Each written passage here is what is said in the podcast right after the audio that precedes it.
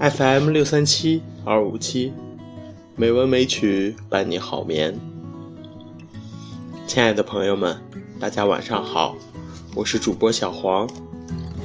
今天是二零一六年十一月二十九日，欢迎您如期来到《美文美曲》第七百七十一期节目。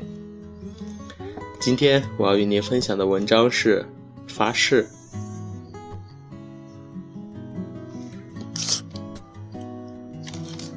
一个遭受女友抛弃的青年来找我，说道：“他为女友还活得好好的，感到愤恨难平。”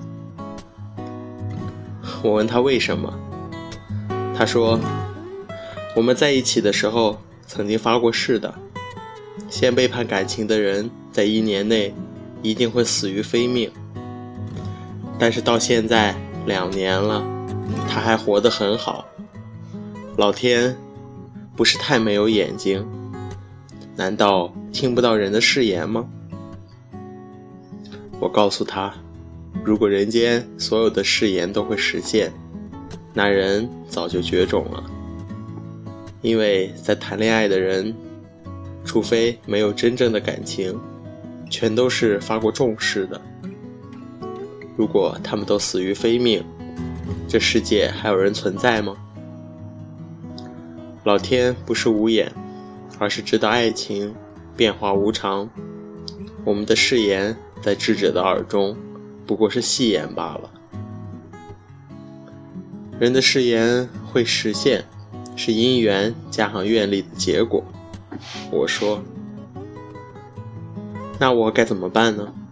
青年问我。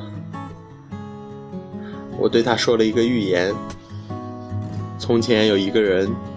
用水缸养了一条最名贵的金鱼。有一天，鱼缸打破了。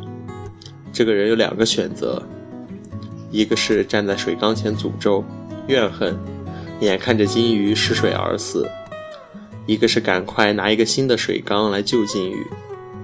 如果是你，你会怎么选？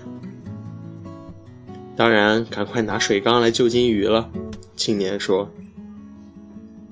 这就对了，你应该快点拿水缸来救你的金鱼，给它一点滋润，救活它，然后把已经打破的水缸丢弃。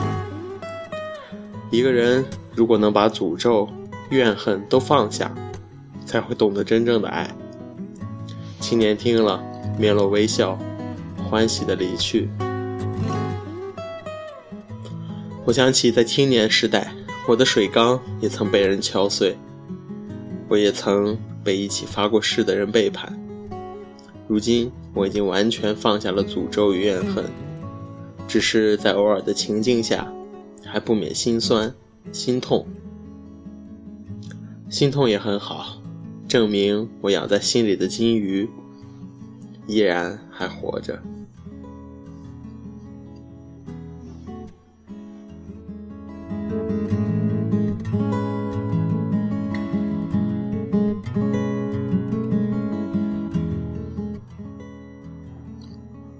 今天的配乐是斜阳，希望这优美的音乐能够伴你好眠。今天的节目就到这里了，感谢您的收听，亲爱的朋友们，大家晚安。